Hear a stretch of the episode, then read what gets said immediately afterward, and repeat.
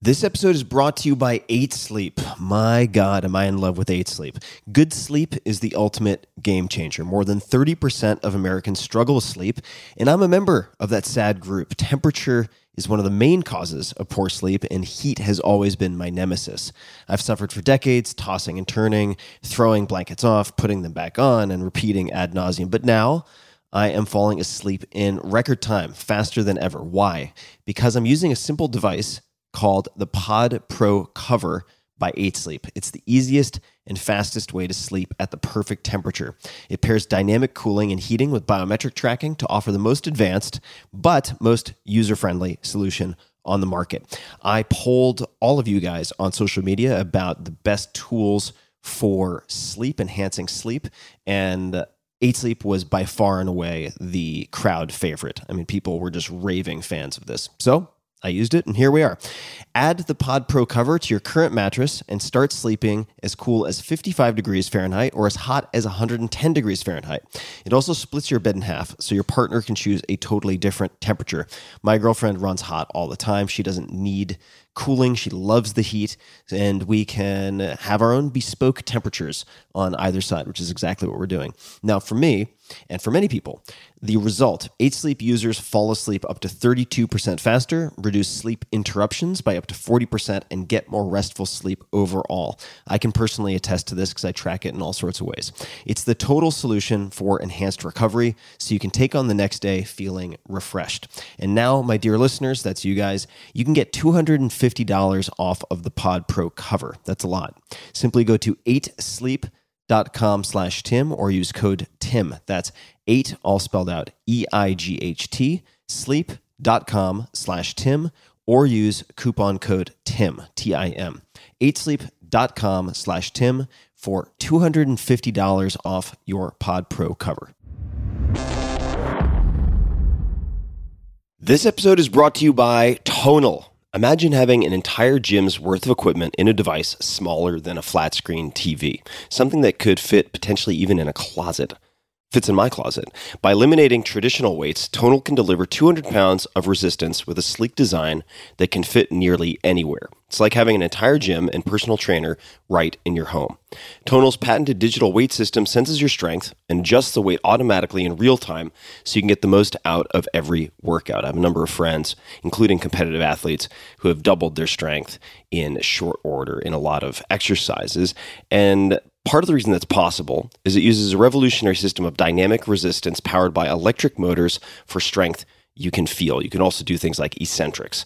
Over time, Tonal learns from your body and automatically increases the weight exactly when you can handle it. Tonal also uses 17 sensors to provide real time feedback on your form and technique, allowing you to get the most effective workout every time. It's a strength training machine with adjustable arms that provides more than 170 exercises for a full body workout. And that can include squats, deadlifts, bench presses, overhead pulls, bicep curls, and more. So check it out. Try Tonal the smartest home gym for 30 days in your home. Tonal is so confident that you'll love it, they offer a full money back guarantee. You can now get Tonal from $63 per month at 0% interest over 48 months. Visit www.tonal, that's T-O-N-A-L dot com, and for a limited time, get $100 off when you use promo code TIM100 at checkout. That's www.tonal.com, promo code TIM100. 100. T I M 100. Tonal. Be your strongest. Optimal minimal. At this altitude, I can run flat out for a half mile before my hands start shaking. Can I answer your personal question? Now would seem an appropriate time. What if I did the opposite? I'm a cybernetic organism, living tissue over metal endoskeleton. Ferriss Show.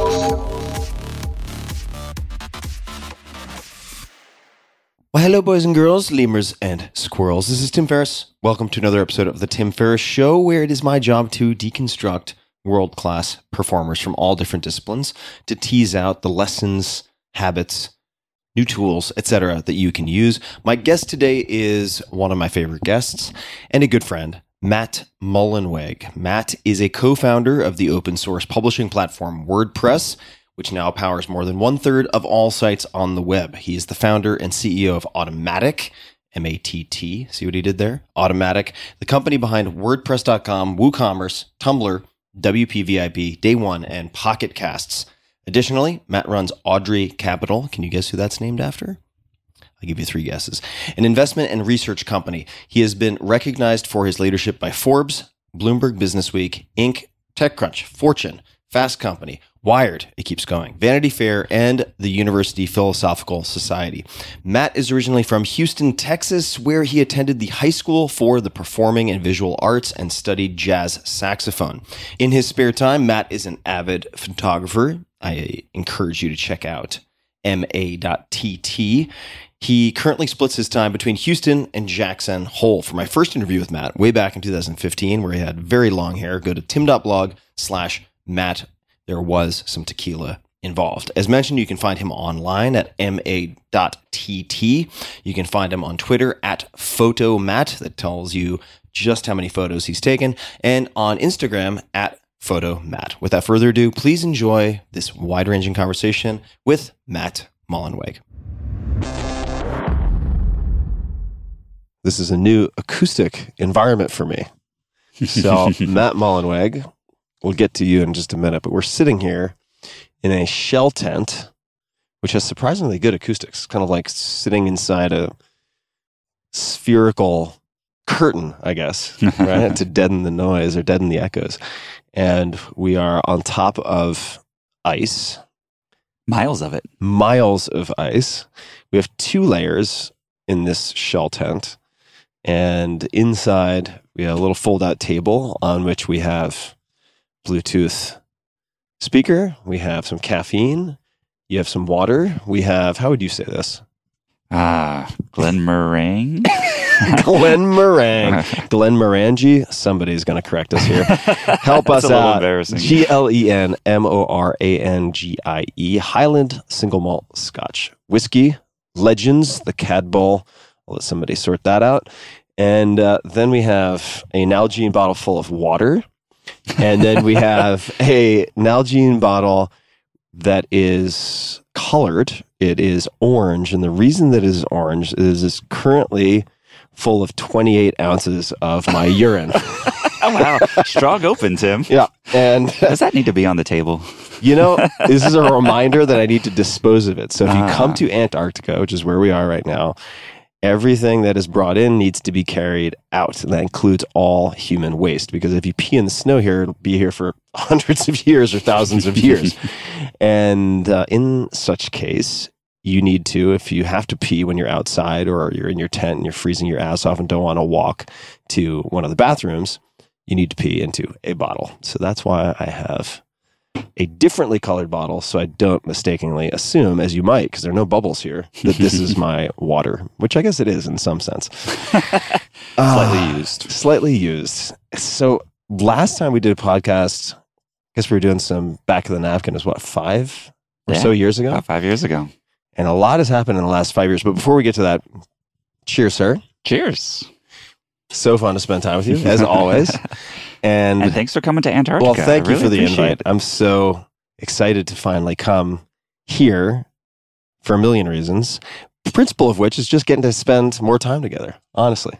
This is our fifth continent, so we got two more. That's Africa crazy. and Australia, and then we'll we'll have the hat trick. We'll have we'll have the hat trick of all seven.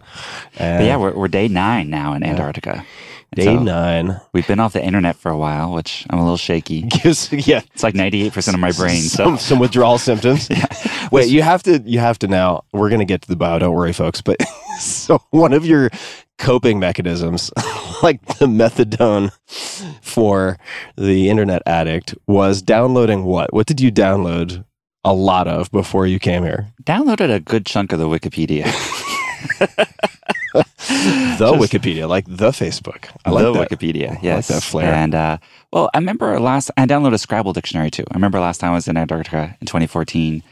It was really just looking stuff up that I missed the most, and um, and I've used it a number of times here. And also, like, I might have the fullest copy of the Wikipedia of our group. So that's like, It came in handy. yeah, I wanted to look up a few factoids about Suriname, and boom, there it was. there it was. But then I found out that Ernesto Hoost, who's one of my favorite kickboxers of all time, was born in Suriname. Uh, later won K1 a million times. People who know what that is will know, and it's a long story to explain. But there were no f- accompanying photographs. Of course, I, I should say, just given the bandwidth limitations. So here we are, day nine.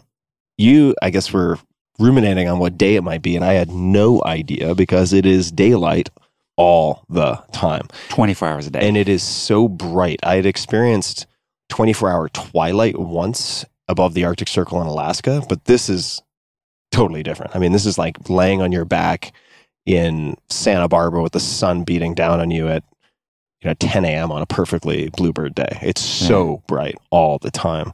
So everything kind of blends together and you're not really sure when you should be tired or shouldn't be tired. You think it's 1 p.m. and we came back from an excursion today and it was already 6:45, something like that.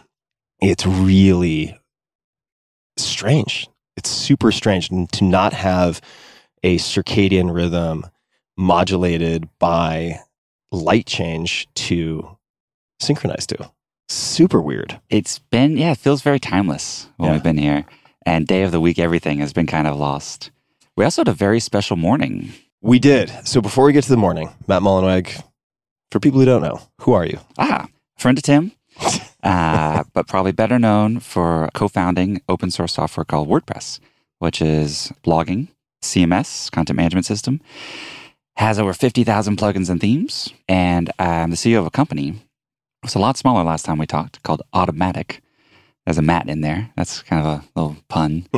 and we make WordPress.com, easy place to get WordPress, WooCommerce, which is e commerce built on top of WordPress, Tumblr, Jetpack, all sorts of uh, Day One, awesome journaling app, Simple Notes, Pocket Cast for podcasting. So check out Pocket Cast. Pocket Cast. Great app. So we uh, basically we try to make the open web, make the web more open. And what percentage of the web uses one of those products or WordPress itself at this point? On the W3Techs, WordPress is now up to 42%. It's probably like 10 last time we talked. That's incredible. Uh, it's, it's coming up. And what would you guess five years ago, roughly, size of the company then and now? Then we were a couple hundred, and now we're a couple thousand. We're coming up on 2,000 people, which has been really amazing. Distributed before it was cool. Yeah. That's that was- worth that's worth noting. that was kind of a, a funny thing as well as I, I even started a podcast called distributed and i was like okay my goal for the 2020s basically the next 10 years was to get more remote work happening and I was Boom. like, it happened sorry about the virus guys but, Yeah. uh, it, um, yeah so just woke up one day and you know of people who could the numbers were incredible how many people switched to distributed work um, but yeah we've been distributed since the beginning we're about 2000 people 92 countries Majority of the company first language is not English, and we communicate primarily asynchronously through blogging. Now, when you say blogging, you're referring to internal tools that resemble blogging? Yeah, we have this tool called P2, the letter P as in penguin and the number two. And it's basically an internal blog. We have no email in the company. The only email I get is HR stuff. And uh, everything It's usually, happens. I'm guessing, not a good day. no, I, I, I work a lot with HR. So. All right, all right. um, so that'll happen privately. But everything else, instead of sending an email, we'll just kind of blog to each other. And so everything has a permalink, everything is archived, everything is searchable, and you can have rich embeds like Figma embeds, YouTube embeds. It's What really was that first embed? Figma? I don't know what that is. Uh, Figma is actually an awesome tool you should check out. Imagine a way to coordinate design online Ah. and in real time. So you and I could be working on the same wireframes or interaction design. And um, actually, it's the latest episode of the Distributed Podcast. And I didn't actually interview the founder, Dylan. Connie Yang did, mutual friend of Oh, ours nice. who's, who's a designer. we owe Connie credit for another prop we have on the table we may or may not use, which are the Holstee, H O L S T E E reflection cards. And there are a lot of decks of questions that I've seen out and about, and I've tried quite a few. My girlfriend loves these various decks. And there's the good, the bad, and the ugly. And I'd say mostly fairly mediocre. And uh, this is a deck that is, is is quite good. So we might get to some questions here. So Connie, you were saying interviewed the founder of Figma Mhm. on the distributed. Yeah, latest episode. It's a cool tool. I think you you might enjoy checking it out. Actually, I will. Figma, I'm on it. And let's see, what else? This is such a lazy question, but it kind of boggled my mind to think that it's been five years since we last did one of these. yeah, Because you said what? The first episode we did was number 60 something? sixty one. 61 in the Bay Area at my kitchen table or dining room table, all the same, in Glen Park. Mhm. Back when you had you had your golden locks. I think that was when you still had your golden had pretty locks. long hair. Yeah, I tried to change it up every Yeah. every year or two. Every once in a while, and, and uh, at the time, the nectar of choice was tequila, and so that that featured very uh, heavily in more ways than one. The Dragones Joven. Yeah, that was um. Yeah, That was, it's, a- that a go-to. That was a good evening. That was a good evening. So this morning, if we switch from evening to morning, so we had a very interesting morning, and it started. Well, I didn't really ever end. I guess. I mean, it was continuous. Most people didn't sleep, but what what happened this morning?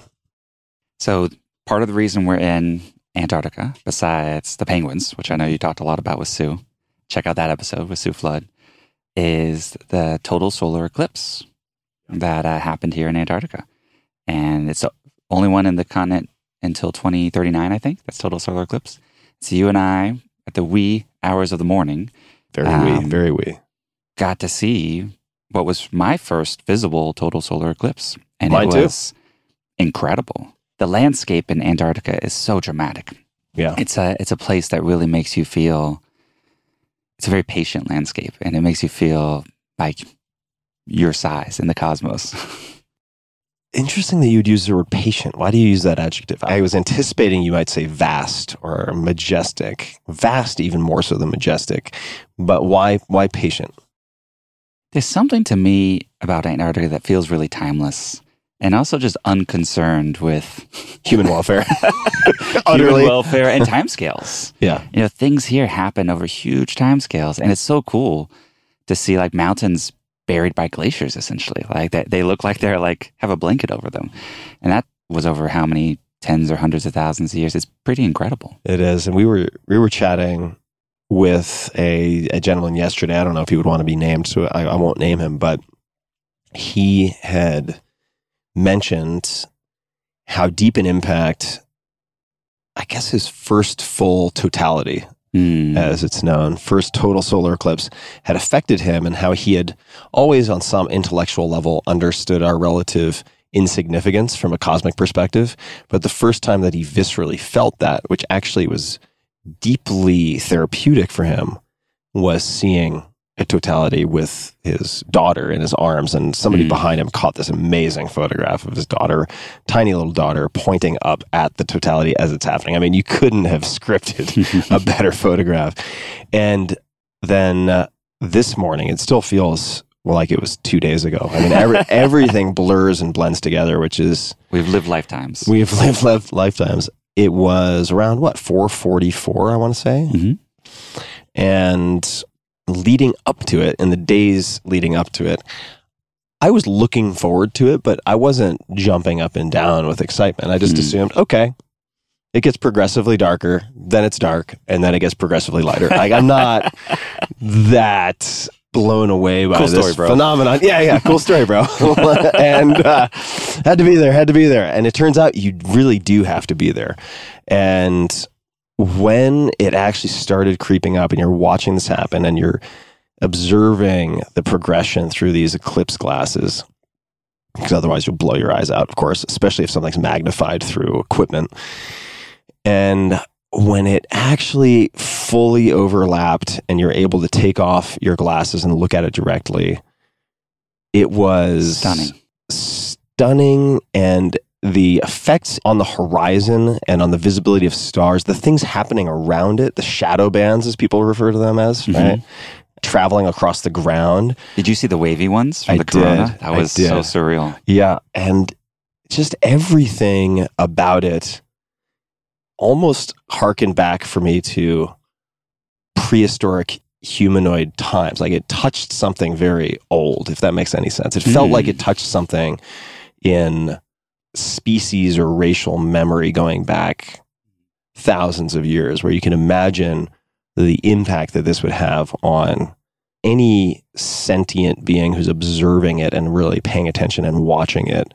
Difficult to put into words. That was the most common sentence, probably some variation of that that I heard afterwards. People were giddy, people were euphoric, and the expression was, "You just can't put it into words," or "I can't put it into words." And, And I encourage people to look up the history of eclipses. There's been some cool historical moments Yeah. where predicting eclipse or not predicting eclipse, or I think two kings died after seeing them. And then that was part of the creation of Europe. Uh, yeah, King John the Pious or John. King John the Pious, you were saying, and then Europe was split up into What eventually Mo- became France, what became Italy, and what became Germany to his three sons. So yeah, eclipses seem to figure pretty strongly into the shaping of history and the shaping of national borders. What's more reliable than the sun? Yeah.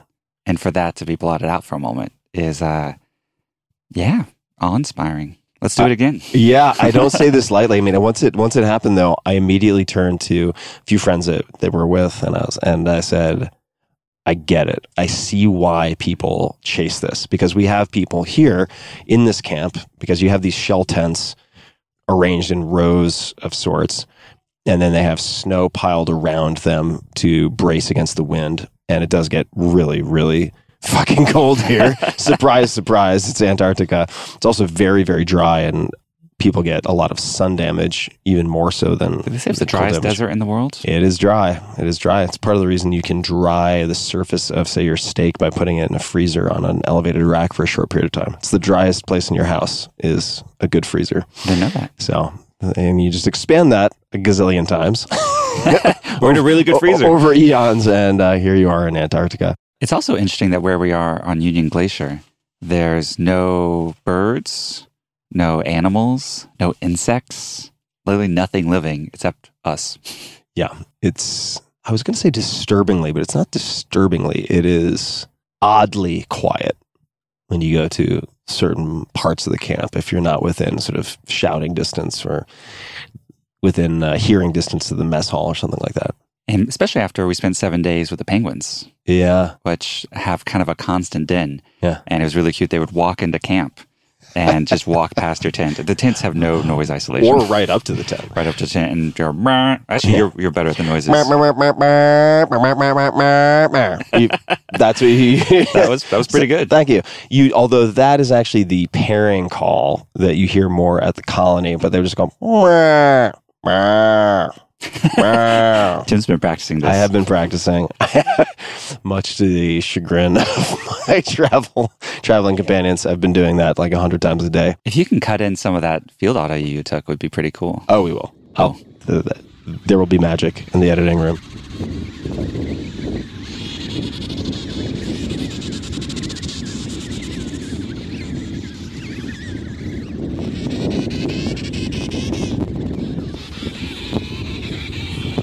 I have no idea if you'll be able to hear me or not, but those are the sounds of thousands of emperor penguins, adults in their business formal black and white attire, the largest of the penguin species. So I would guess, I'm no biologist, but probably, let's just call it two and a half to maybe three and a half feet tall, probably 25 to 45, maybe 25 to 50 pounds.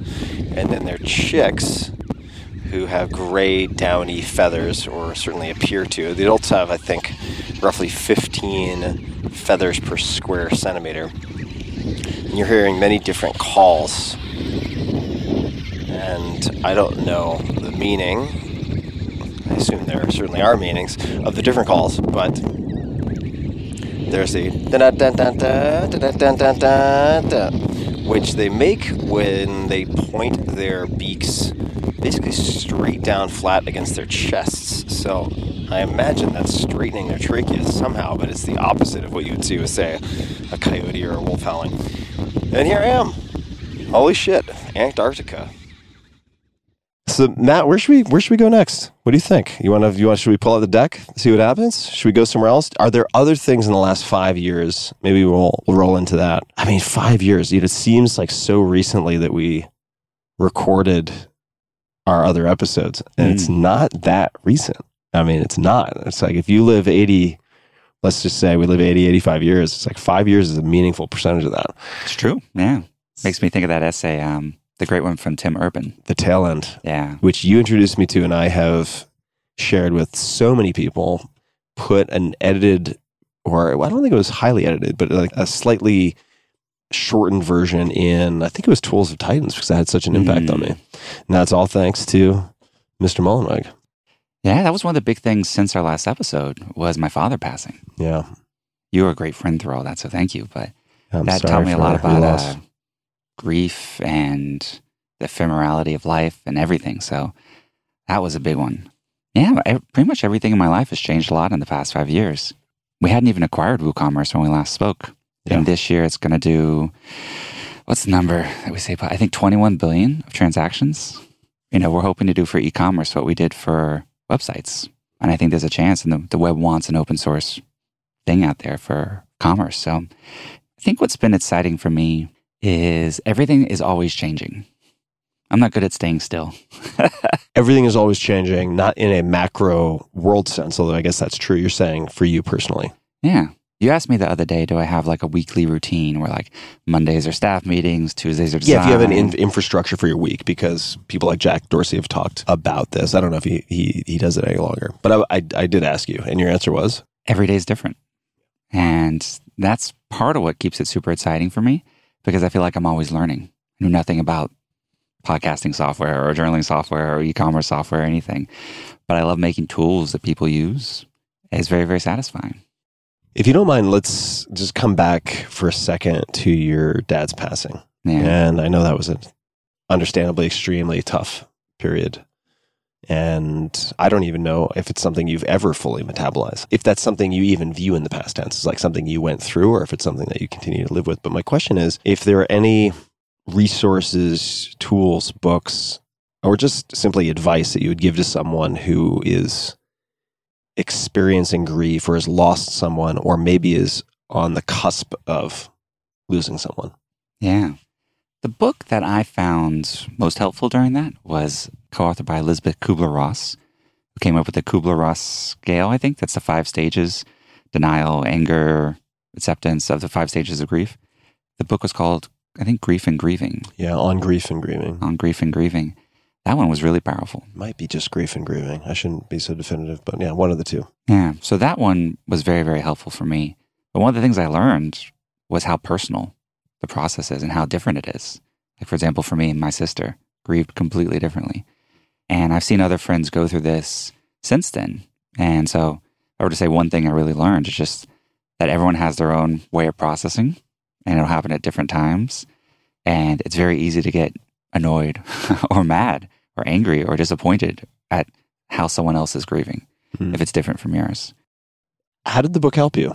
What did it explain or help you to accept or clarify or otherwise? I had heard of those five stages, but I thought they happened serially, like you went in order. Well, that's what I would assume. And it turns out you you can have them out of order and multiple ones at the same time and in the same day, in the same hour.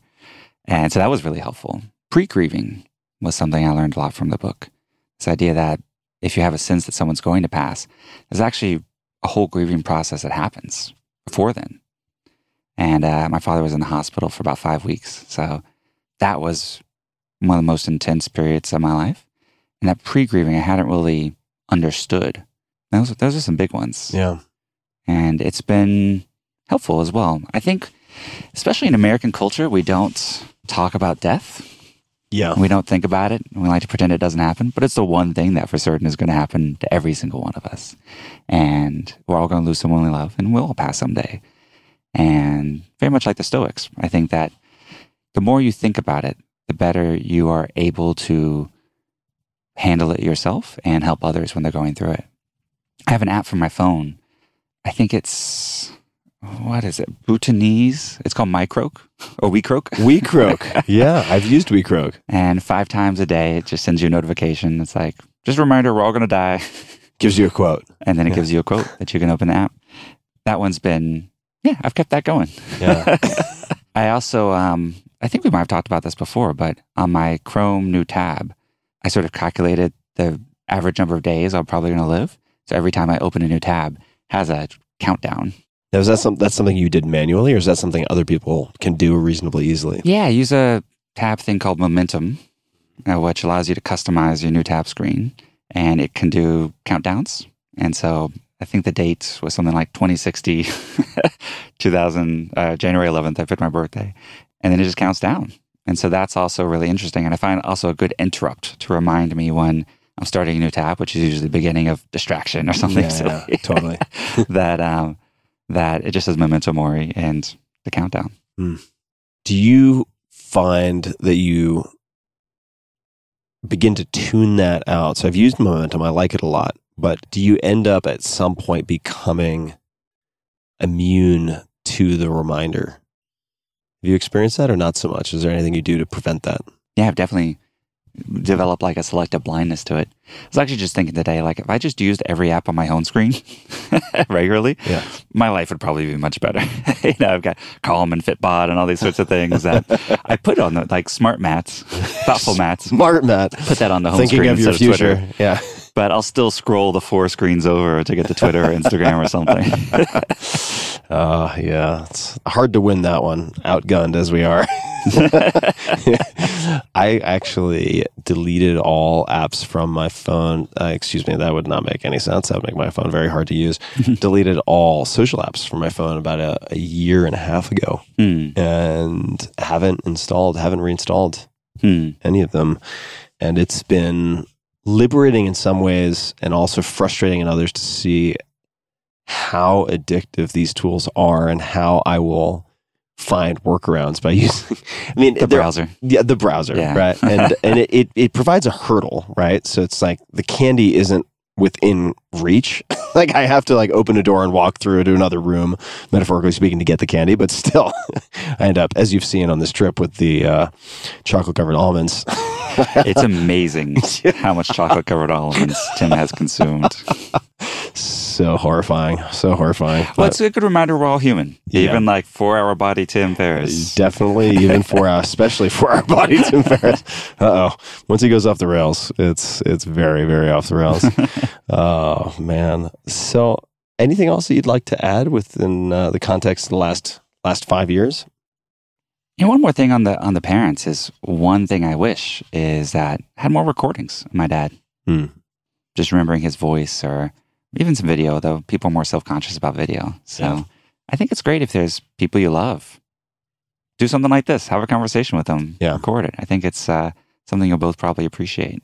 Well, you've been part of the a big part of the impetus for me to set time aside and schedule time to do this with my parents. And we had it scheduled, and then there were some calendar and travel issues, of course, with COVID and everything else going on. But that is something that I'm you know planning on doing in the next few months, and I'm looking forward to it. I think there at different points I've had various reservations, but as I think more and more about kids Hmm. I think it becomes it dawns on me more and more clearly how valuable or how treasured that could be at some point to have that. Yeah. And just what our parents or loved ones might remember about our life is so different from sometimes what we remember Yeah. and could be really enlightening sometimes. Yeah. Because memory is so fallible, right? Yeah. Super fallible. So it's interesting to see the different perspectives on it and triangulate maybe how we turned out the way we did or things that might have been very influential on us. So, question for you then. Any recommendations for my conversations with my parents? Are there any particular types of questions that you would ask Hmm. or angles of inquiry or anything at all? No fly zones, anything that comes to mind? You know, this is where being offline is going to get us. What's the the project? It's like on NPR where they interview people. There's an app for it. It's StoryCorps. StoryCorps. Story and then C O R P S. All right. And I think they even have an app with questions. And part of what they do is try to get an oral history of Americans, Oh, people around the country, Oh, I, maybe around I, the world. I don't know point. anything about this. But people can record their own. And they have a really great set of questions that kind of walk people through Amazing. their life history. So I would say StoryCorps. those would be the experts and check it out. There might maybe some things that could be a good framework. I will. And for what it's worth, since we're talking about recording, we can just mention briefly what I have right here in front of us, which is the sophisticated, grand podcasting studio of Tim Ferriss Enterprises, which is very, very, very simple, it turns out. there have only been a few minor changes since our recording five years ago. And the first recording being number 61 of the podcast. And now we have whatever it is, close to 600 episodes. So we've got the Zoom H6 recorder in front of me. And then we have two XLR cables, one going to a handheld mic for Matt, another going to a handheld mic in my hand. One of the upgrades that I made is when I do in person recording, I have two different colored. The default is going to be black cabling. I get colored cables. So for video, this would be horrible on the eyes, but practically for recording, it's great because it makes it very easy for me to see which levels I need to adjust. Oh, cool. That's why the cables are different colors. So we have yellow and orange. And then I have rechargeable batteries, which are Panasonic rechargeable. BQCC55 is going to probably take you to the, to the proper make and model. And then we have an iPhone with a Shure MV88 microphone that that attaches to the iPhone uh, through a Lightning port and captures really good audio. So we have that running as backup. And then the handheld mics are also Shure. And I usually use SM58 mics. These are slightly better for voice. And if I could just see yours for a second, this is the KSM8. And uh, they're very nice. Work really, really well. And that's it. And it, this all fits into, as Small Matt can tell you, a, well, there's a small bag, but it all fits into a banya hat. I have a Russian sauna hat that is perfect padding and insulation for the recorder itself. Then everything else fits easily, easily, easily into a backpack. You could probably fit most of it into a big jacket. And you can record anywhere. You've now recorded to in Antarctica, which is amazing. Yes, you it is- know? it is kind of amazing. And so we've had 200 plus degrees Fahrenheit with Rick Rubin, the incredible music producer, although he does a lot more in his sauna because that was a condition for doing That's the super interview. hot. It was so hot and uh, hilariously so because we ended up having to take breaks and do ice baths. and the mics got so hot. That was the one thing we didn't budget for. I was so worried about the recorder being damaged or going non functional that I didn't pay attention to the simple fact that when you have the mic at body height in the sauna, it's going to get ripping hot. So- Wow. so the equipment was fine on the floor, but the mics got so hot we had to wrap them in towels and do it that way. So we've done like plus 200 degrees and with wind chill probably at I think they were saying it was negative 35 negative last night, yeah this morning. yeah negative 35 maybe even a little bit colder negative 35 maybe a little bit colder at Gould Bay with Mm. Sue uh, because we were outside. Oh, yeah, we have right. a, we have a bit of shelter here, but there we had an open sided tent with wind ripping through and a, and a table made of ice instead of this nice fold out table. Why didn't you close the door of the tent? it was a lounge that had been created by the staff, and one was like up over the top. Ah, Uh, gotcha, and I suppose we could have closed it, but we were all wrapped up and reasonably cozy. I took a picture of you. I'll have to share That's it right. well. That's Yeah, right. Yes, you have a good photo. Just a quick thanks to one of our sponsors, and we'll be right back to the show. This episode is brought to you by Wealthfront. Did you know if you missed 10 of the best performing days after the 2008 crisis, you would have missed out on 50%, 50% of your returns? Don't miss out on the best days in the market. Stay invested in a long term automated investment portfolio. Wealthfront pioneered the automated investing movement, sometimes referred to as robo advising, and they currently oversee $20 billion of assets for their clients. Wealthfront can help you diversify your portfolio, minimize fees, and lower your taxes. It takes about three minutes to sign up, and then Wealthfront will build you a globally diversified portfolio of ETFs based on your risk appetite and manage it for you at an incredibly low cost.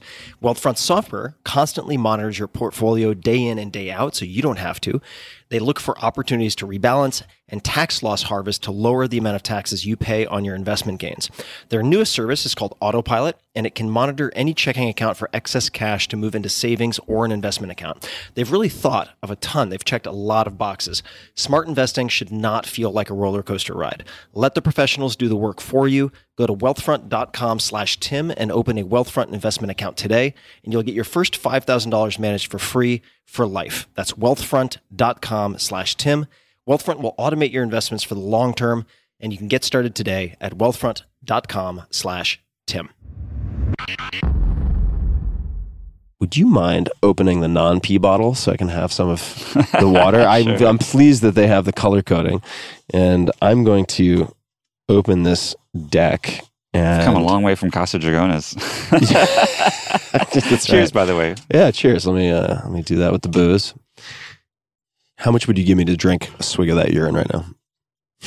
what would what would you trade? I, I like you too much, Tim. I wouldn't do that you know, you. I have actually I have I don't know how this came about, but I ended up this is only for you, my fine listeners. no such thing as TMI. I remember at some point, I don't know what it was. Can't spell Tim without TMI. Can't- That was good. That was good. so let me take a break from the pee bottle. I'm going to come back to drinking my own urine story. Matt is the master of what is known in Japanese as oyaji gyagu. Oyaji gyagu. oyaji gyagu. Okay. So oyaji, oyaji is like pops. It's like saying dad, but in a really informal way. And then gyagu is gag.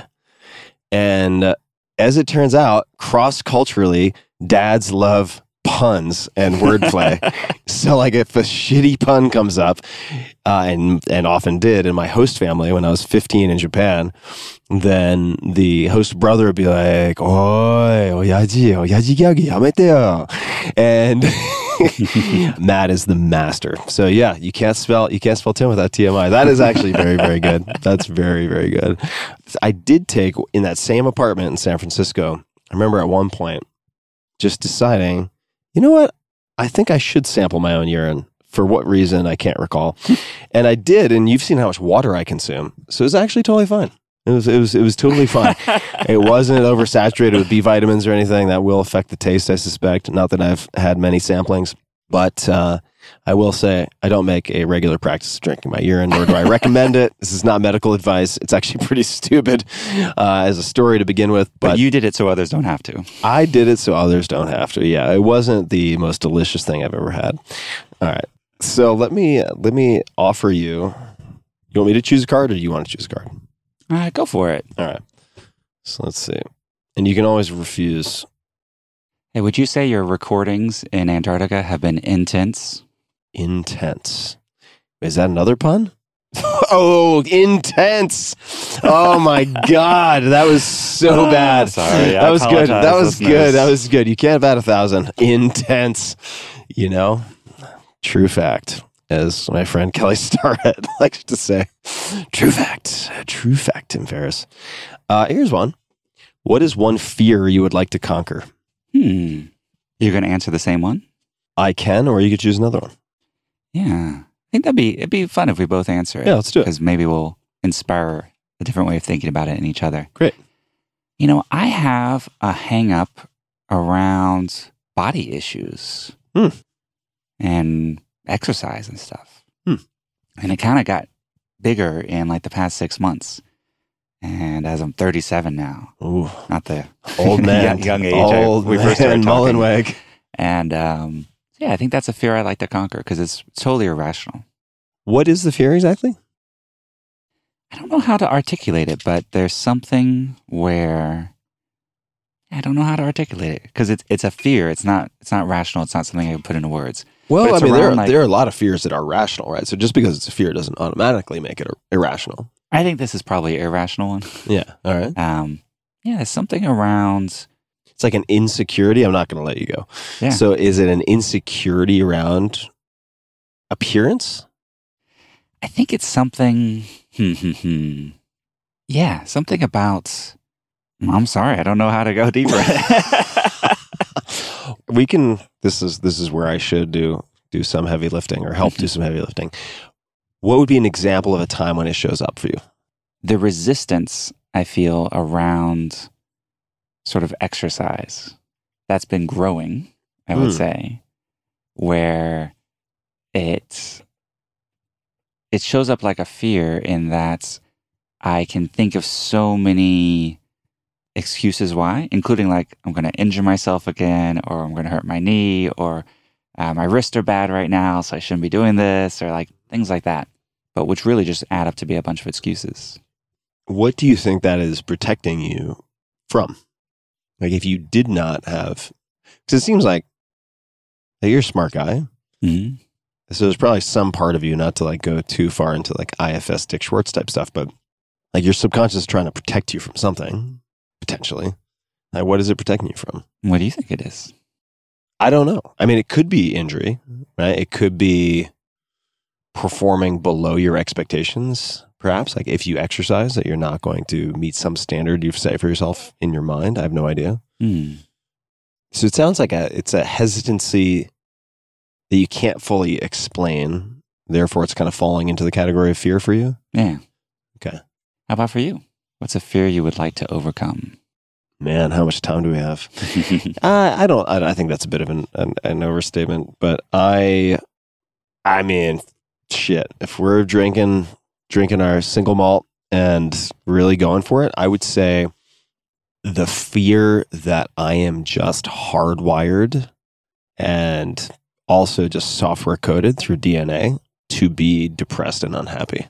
And that Hmm. that is a baseline I cannot escape. Like there's the gravitational pull to out of the box settings is so strong that no matter what I do, no matter how many morning routines I tweak, no matter how much I exercise, no matter how much I program meticulously different areas of my life, the regression to the mean is always going to be to a place of depression or Mm. this is a strong word, but like self loathing, something that is not quite self loathing at a 10 out of 10 intensity, but like a discontent and disappointment with myself. That's that actually one. that locked in something about mine, which is I think a fear of being bigger. My Bigger. fam- yeah, my family's bigger. Bigger meaning I feel like like, I- I like have some- obese. Yeah, Yeah. like I have some pre-built settings, the proclivity towards that. Yeah. Hmm. Do you believe that? That you're Do I can believe you overcome that or Depends on the day. Depends on whether I've had a good stretch or a bad stretch or an average stretch. I mean, even if it is deluding myself, I want to believe that it is something I can overcome. I don't see how the alternative plays out is terrifying to me. If I truly, truly believe that 100% of the time, the consequences of that are like staggeringly scary.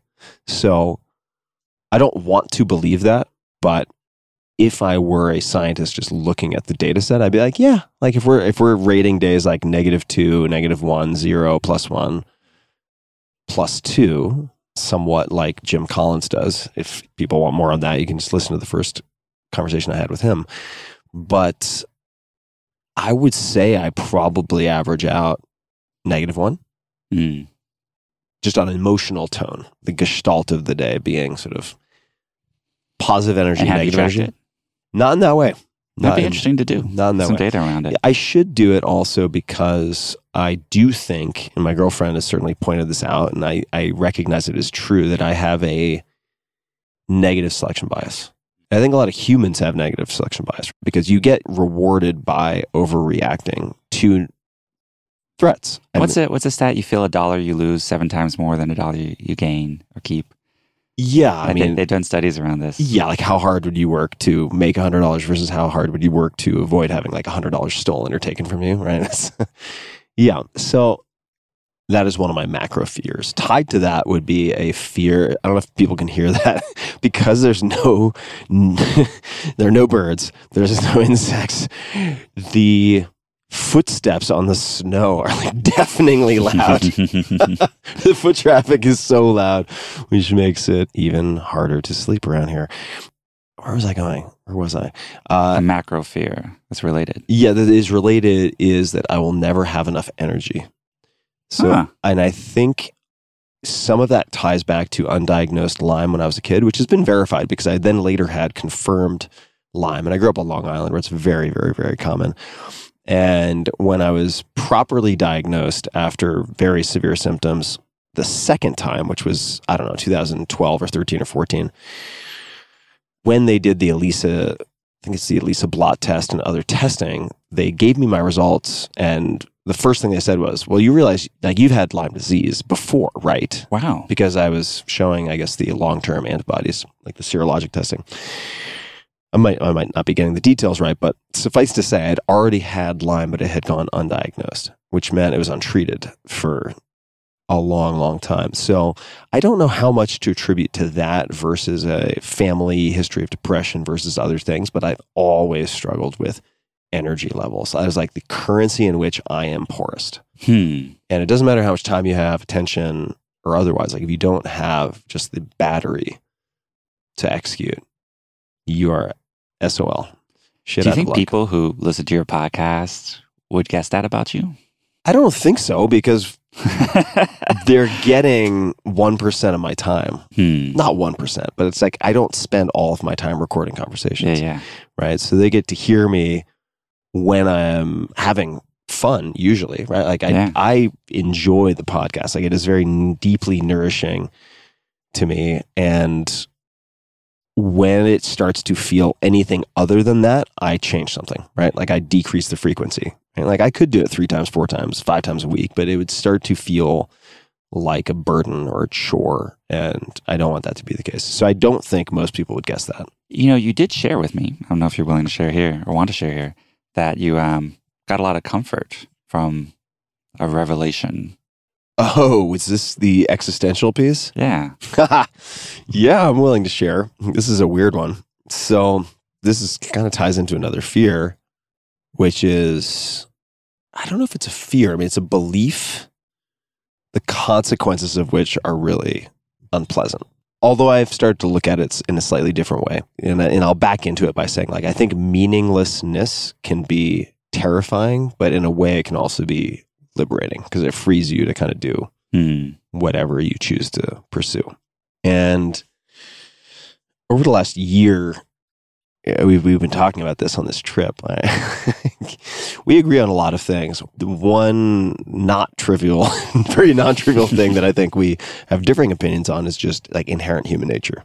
Right? I have a, I don't want to call it dystopian, but I tend to think we are closer to chimps than not, right? Like like one percent of More our DNA. Hobbesian, you know, exactly. Yeah, like nasty, brutish short. Na- nasty, brutish, short, right? Hobbesian is is the right way to put it.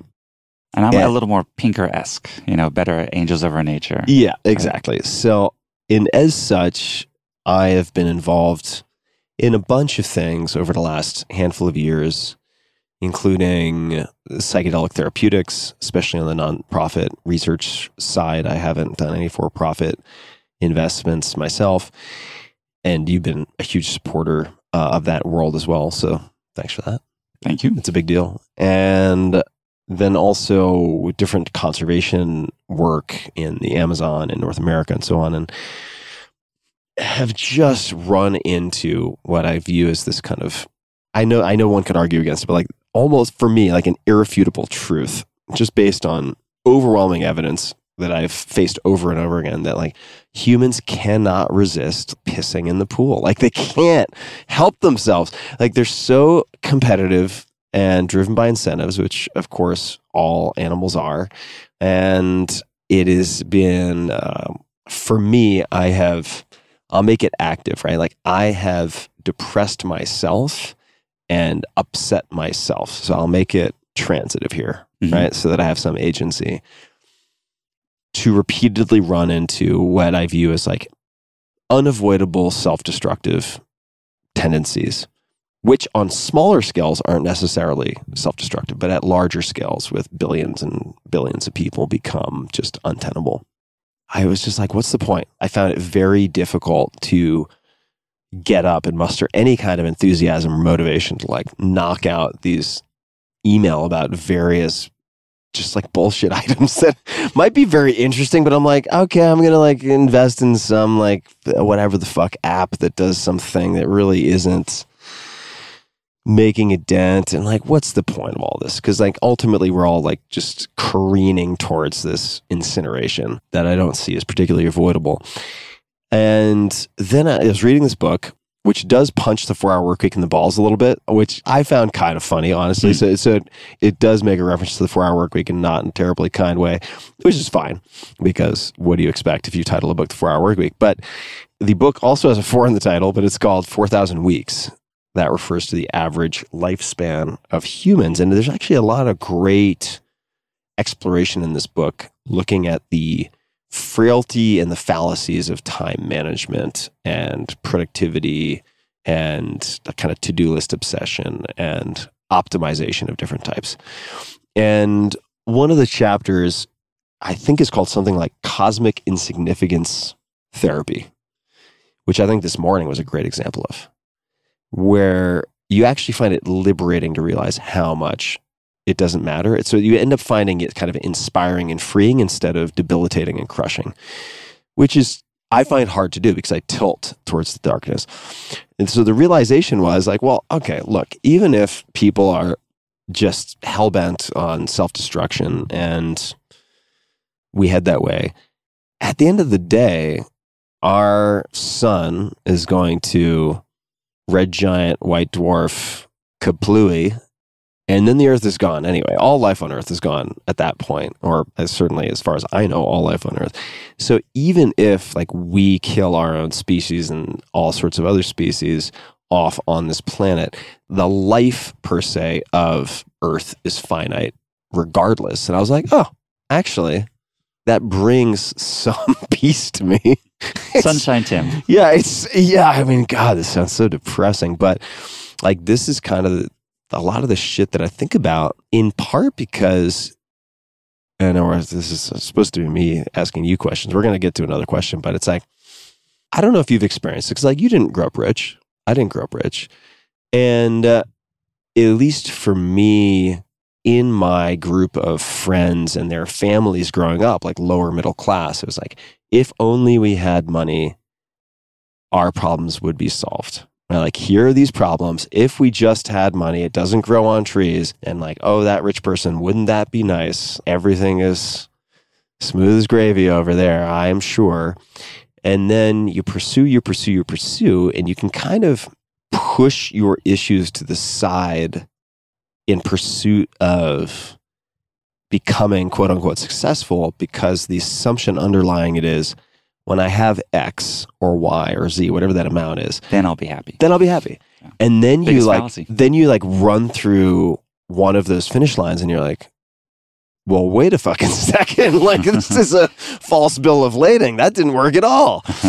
and uh which, you know, by the way, when some people ask like what would you change or emphasize if you wrote the four hour work week again? It's the filling the void chapter, which is a chapter that people kind of skip over because it's not this like hyper practical, tactical nuts and bolts chapter, but it's really important.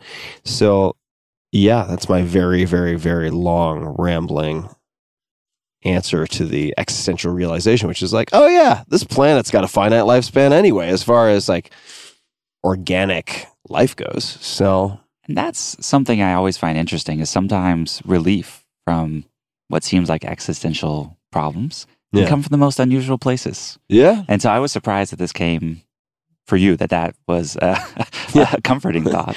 But I do, Yeah. I do believe in the cosmic insignificance. You know, it's very humbling to think like our time span, even all of human recorded history, is just a speck of dust of the universe's time span.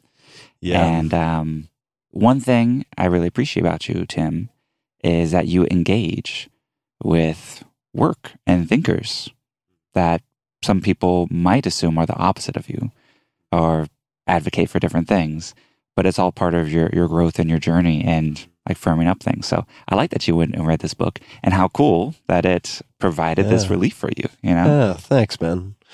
It's a solid book. And uh, the, the way that I parsed it online was I put it on, I guess, Twitter. And I said, uh, for people who have read this such and such book, you know, 4,000 Weeks, how much would you recommend it to a friend from one to 10, no seven allowed? Which is something I learned from a person named Kyle Maynard because it forces people to like pick a barely passing or Mhm. pretty strong recommendation at eight. And the vast majority of recommendations or the vast majority of answers, and there could be a selection bias, Mhm. obviously, right? people read the book in the first place. Yeah, exactly. Came back at like nine, eight, nine, ten, the vast majority, uh, which was certainly enough to convince me to get it on Kindle and read a few chapters, and uh, ended up liking it a lot. I mean, he, in just because I can't, I can't resist just a little jab. The author does use a lot of like ten dollar words where a ten cent word would work, so. I think I'm pretty well educated, but I still had to look some words up. So it's just- okay. He apparently punched a four-hour work week. You he can, did. You can punch did- back a little he bit. did punch the four hour work week in the nuts, but that's okay because uh, you know get in line. so How many years has it been since four-hour work week? It's published in April of 2007, so 14, 14. years.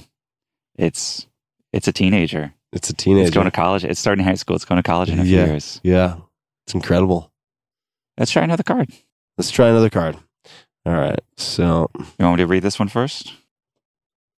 God, it's more. No, no, that's a that's a fears one. Here, I'll let you choose, and uh, let me just grab a few cards off the top. And again, for people interested, I don't even know if these are made anymore because I recall them being sold out or discontinued at some point.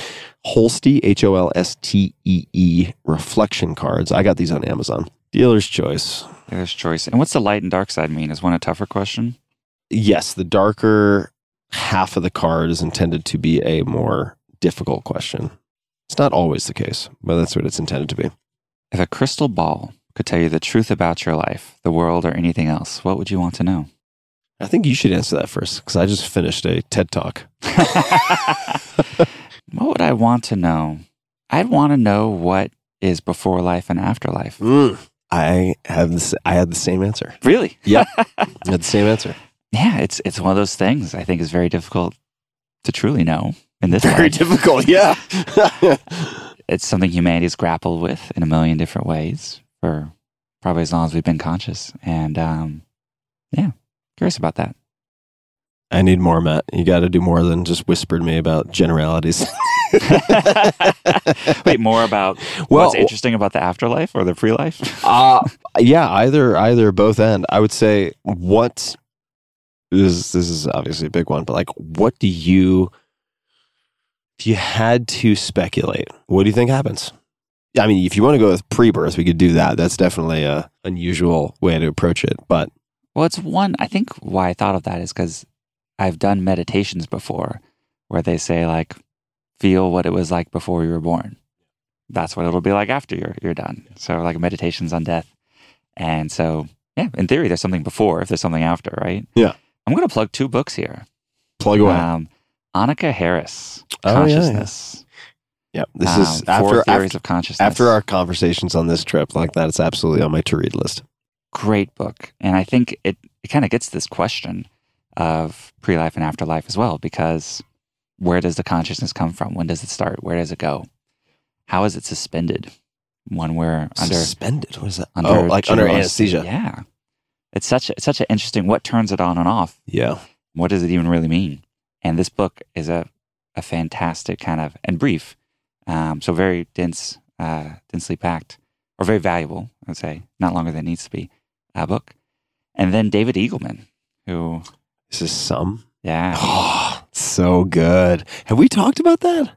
was it? I Maybe I you recommended it to me. it might have been. I think I did one of your books I recommend thing. Ah, I that was yes. a book from Kanye books, as I, well. books I've loved. Yeah. and uh, 40 tales of afterlives and Yeah. each one starts basically at the moment of death and then it's uh it's kind of something that happens afterwards and they're hilarious and it's a great bedtime read Yeah. so i like to read Short chapters, like three to two to five pages. yeah and it's nice to break it up nightly and some of them i've even read aloud to friends when, when you're at burning man i did that as a gift i would read Ah. one of these short stories to people some of my favorites are descent of species Uh, is really great and um and the opening one Sum is actually pretty fun can you give a teaser? So I think it'd be helpful to give people an example since each of these short chapters is a hypothetical manifestation of the afterlife. So what what might one be? So the opener, Sum, and I'll tell a little without giving away the amazing ending. You relive life, but serially. So all the things that you did at different points broken up in your life, you do all at the same time. So you shower for like 80 hours. you sleep for 30 years. You cut your nails for like, you know, you're trying to remember a word for like two days. you're standing in line for, you know, 14 days. And so it kind of goes through this almost laundry list of it. Yeah. And um, yeah, beautiful ending. It is. It is a great book. It is an exceptional book. After plugging these two books, what do you think? What happens, or it doesn't happen? Unplug computer, lights out. That's it. I'm looking forward to finding out someday. Not too soon, but um, you said you had the same answer. So Wait, which answer? for oh, what of the could crystal ball. you, Yeah. Well, I, I just think it would help. I do think, and maybe I mean, I'd be open to a counter argument, but I do think it would just help you decide how to spend your time better in this particular iteration. If it's the one and only, thank you. Getting a little booze from a flask. classy. We're classy. uh, and I mean, it would answer so many questions, right? I think the interesting thing was would humans truly be different? What For do you mean? By, what do you mean by that? Would they? How would they act differently if we had a definitive answer? One, a lot of people think they do have a definitive answer. That's kind of the basis of many Yeah. religions and things. So it's not unusual. And you know, a lot of people, you could say that. How would Anthony DeMello put it? They're not truly living, Yeah. right? They need to wake up. They need to pay attention. Yeah. And that's even though they might think there's this happening in the afterlife or Well, if you knew for sure, though, I mean, let's just say it's like, all right, hellfire and brimstone. That's one thing, right? Sins in the whole nine yards. Mhm. Like the- purgatory. yeah, like the Judeo Christian model. But then if you had, say, karma and you're like reincarnated as a hamster or a porpoise or a demigod, depending on your behavior, then eh, that that would that would certainly well you would think would affect some choices.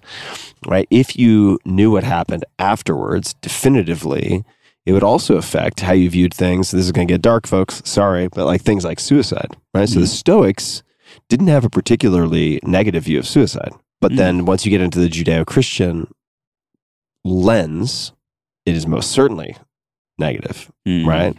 And that is one of many different things that would be clarified. If you knew, I mean, if you were just simply zeroing out a character like Ready Player One, Yeah. that's one thing, Right. right? insert coin.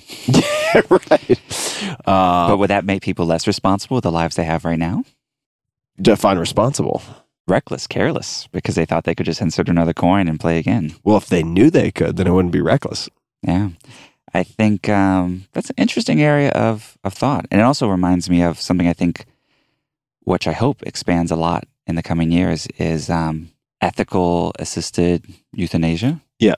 People end of life with Yeah. waiting periods and all these sorts of things. I know Hawaii is a place where you can do it and a few different countries. Yeah, going back to some seeing people pass away. Yeah. Past five years. I understand why some people might choose to do that if they had a terminal illness illness or something. Yeah. Interesting. We had the same answer. and not altogether completely unsurprising. Oh boy, that's a good one. Uh, can I tell you what I'd like it to be? What you would like your answer to be? Yeah. Yes. The afterlife. Um, oh, what you'd like the afterlife to be? Okay. I me. think it'd be kind of cool if our brains are like antennas to some deeper consciousness Uh huh. and we reconnected with it. Sort of went back to that non dual nature of enlightenment. You mean like a drop of the ocean, returning to the ocean type of situation? Yeah. I, I find that comforting. Yeah, I do too. All right. Here's one. We got one for you. If you knew that in one year you would die suddenly, would you change anything about the way you are living now? Why? I'm going to modify that question. If you knew that in one year you would die suddenly, what would you change about the way you are living now? Why? Hmm. Which is nicely related to our previous conversation. is. What I would change. Well, what I did change after that tail end essay was spending more time with loved ones. If I knew I had one year, gosh, I've got so much left to do. you know, what's funny is Let's assume it's perfect health for a year and then just lights up. yeah, out. yeah. I think I would. This is kind of a funny answer. I wouldn't have thought of this before, but I'd write more. You'd write more. I did not see that coming. Tell me more. it brings up for me like what's the legacy how do I pass on the things I care about, like Mhm. democratizing publishing in the web to the generations that are going to carry the torch there?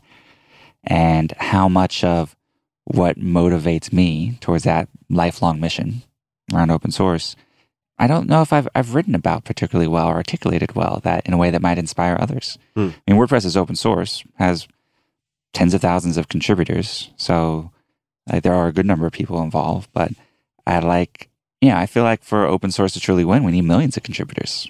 We need most of the world working on it because the alternative is proprietary, bad for humanity things. So, yeah, I think I'd write and really try to write something that, or write as much as possible, things to bring more people contributing to open source. Hmm. Tell me more. What else, if anything else? I think that's really because that's my life mission. It really is. And so if my life was ending, I think how do I keep that mission going? I'm so envious of you that that is so clear. I don't think most people could sit here, I can't, and say, X is my life mission. That's pretty fucking amazing. I mean, Thank you. well, I, I, I mean, it is. It just, it just seems so I feel very lucky in that liberating to have that defined. That can, I want to say constraint, but not in a bad way, right? Like you've kind of defined the target and the bullseye in such a way that makes, I would think, it makes decision making, like your decision fatigue must be less if that's clear. does really help. Really helps clarify things. You know that in the memento mori. Yeah. I do feel like I have. Memento mori being meditating on death Yeah. and the finite I've nature got of call it fourteen thousand days, give or take a couple hundred, left to try to move this, you know, mission forward as much and as that's to death, right? That's not necessarily firing on all cylinders. yeah, I feel like I'm going to keep working until I croak. Yeah. yeah, it also, you know, sometimes it's really hard, and there's days and weeks and months where the job, WordPress, Automattic, everything could be very, very challenging, and it also helps keep it going. But I would say that it probably, I think you do have that, actually. Me. Yeah. Oh, please, pray tell. Please fill me in. Well, how do you spend your time oh, my God. This is going to be doing things like this? Yeah. yeah and why do you do it? Why do you share it? Why don't you keep all this amazing information for yourself? Because it's too, I mean, it sounds so self aggrandizing. I mean, I just, I think that's, it's too humanizing and valuable to keep private if it's so easy to make public. Like it's nourishing to me, number one. And I know how much conversations like this. I mean, if you and I were sitting here with no mics, bullshitting and drinking Glenmorangie. sing, single malt Scotch whiskey, we'd be having a similar conversation anyway. You know what I mean? We've had lots of these. We've had the lots of nine these. days. Yeah. And the reason I started the podcast is because I'd be having these conversations with friends. They would end, and I'd be like, God, what a waste. Like, it would be so, that conversation was so helpful to me. I have to imagine it would be helpful to other people. I think that drive to share, to learn and share, which I've seen the entire 10 plus years I've known you, it is a life mission. I can't imagine you ever stopping that. Yeah, I can't either. like you're going to be in an old person's home and be like, I figured out this new way to like move the wheelchair. Like, look what I can do. Oh, like this is like Yeah. just something that, so I think you do have that. And I think you should play with that to maybe our, you know, find what's words resonate for you and describing that around that learning and sharing. Because I do think, do you think you'll do this the rest of your life? Some form of this? Maybe Some not form a podcast, but like, Oh, yeah, yeah. Some form of this. I mean, uh, I just, uh, when people ask me, like, that's how pretty cool. long do you think you'll do the podcast? I'm like, I can't. It's the first thing I've done this consistently over an extended period of time. And Hmm. I can't think of a compelling reason for why I would stop, right? Which is another reason why, even though I've had a bunch of conversations, I haven't seriously considered. I mean, you'll obviously support this, I think, doing anything that would put me in a walled garden Mhm. because it just it's so kind of antithetical. If I were to sacrifice a large part of my reach or distribution, it just doesn't make sense, right? Like to have shackles on in any form or fashion would like suck the soul out of what I'm doing. Which is not to say there couldn't be interesting collaborations with large platforms or companies, but to make any sacrifice on the creative side or the editorial freedom side or anything like that it just wouldn't make any sense. So, And you would do it even if you made no money. yeah, You would pay to do it. You do pay to do it. I do pay But- to do it. So this is something something around that I think uh, be interesting for to find out because I can't imagine never growing, stopping learning, and then not sharing it to whoever will listen. Yeah, so you true. do that. I'll democratize publishing and the web and commerce, and I think that'll be fun. Yeah. One year. One year is really short. It's a short period of time. You know? And you think about the last year, interminably long and also unbelievably short at the same time. Yeah, And know, I think for me, I don't know if she'd be game for this, but probably having kids with my girlfriend. Mm. Like just to at least, I mean, God, it's depressing to think about, but also incredible to think about. Like just being there for the birth, like for a few months, and then adios amigo, off I go. Um, but to have that experience, I, I think that would be core to the next, to the remaining year. Uh, I remember, uh, I, don't- know if he'd want his name mentioned, but a very famous scientist and I were chatting at one point, and he mentioned having a kid pretty late in life. And his brother, the first thing his brother said to him was, Congratulations and welcome to the human race.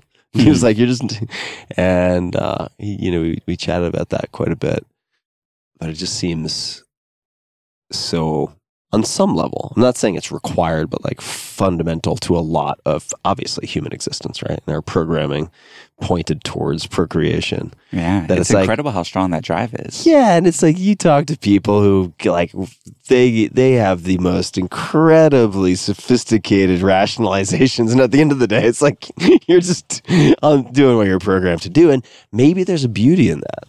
Maybe there's a real beauty in kind of just fulfilling that. Like, yeah, you're a cutter ant, you carry fucking leaves around, and you build shit, and you're Hmm. gigantic, you know, ant colony, and like that's just what you do, and. I have to imagine like it feels good to them to do that, or at least it would feel bad for them not to do that. Hmm. And It's interesting you bring that up because that's something that changed for me in the past five years. Yeah. Okay. Wow. If we're willing to go there, let's let's go there. Yeah, after my father passed, I really decided I went down the path of like, okay, have a kid. Yeah. And I think part of that was just thinking, oh, I wish she had known a grandchildren, a grandchild or something. And part of that process was later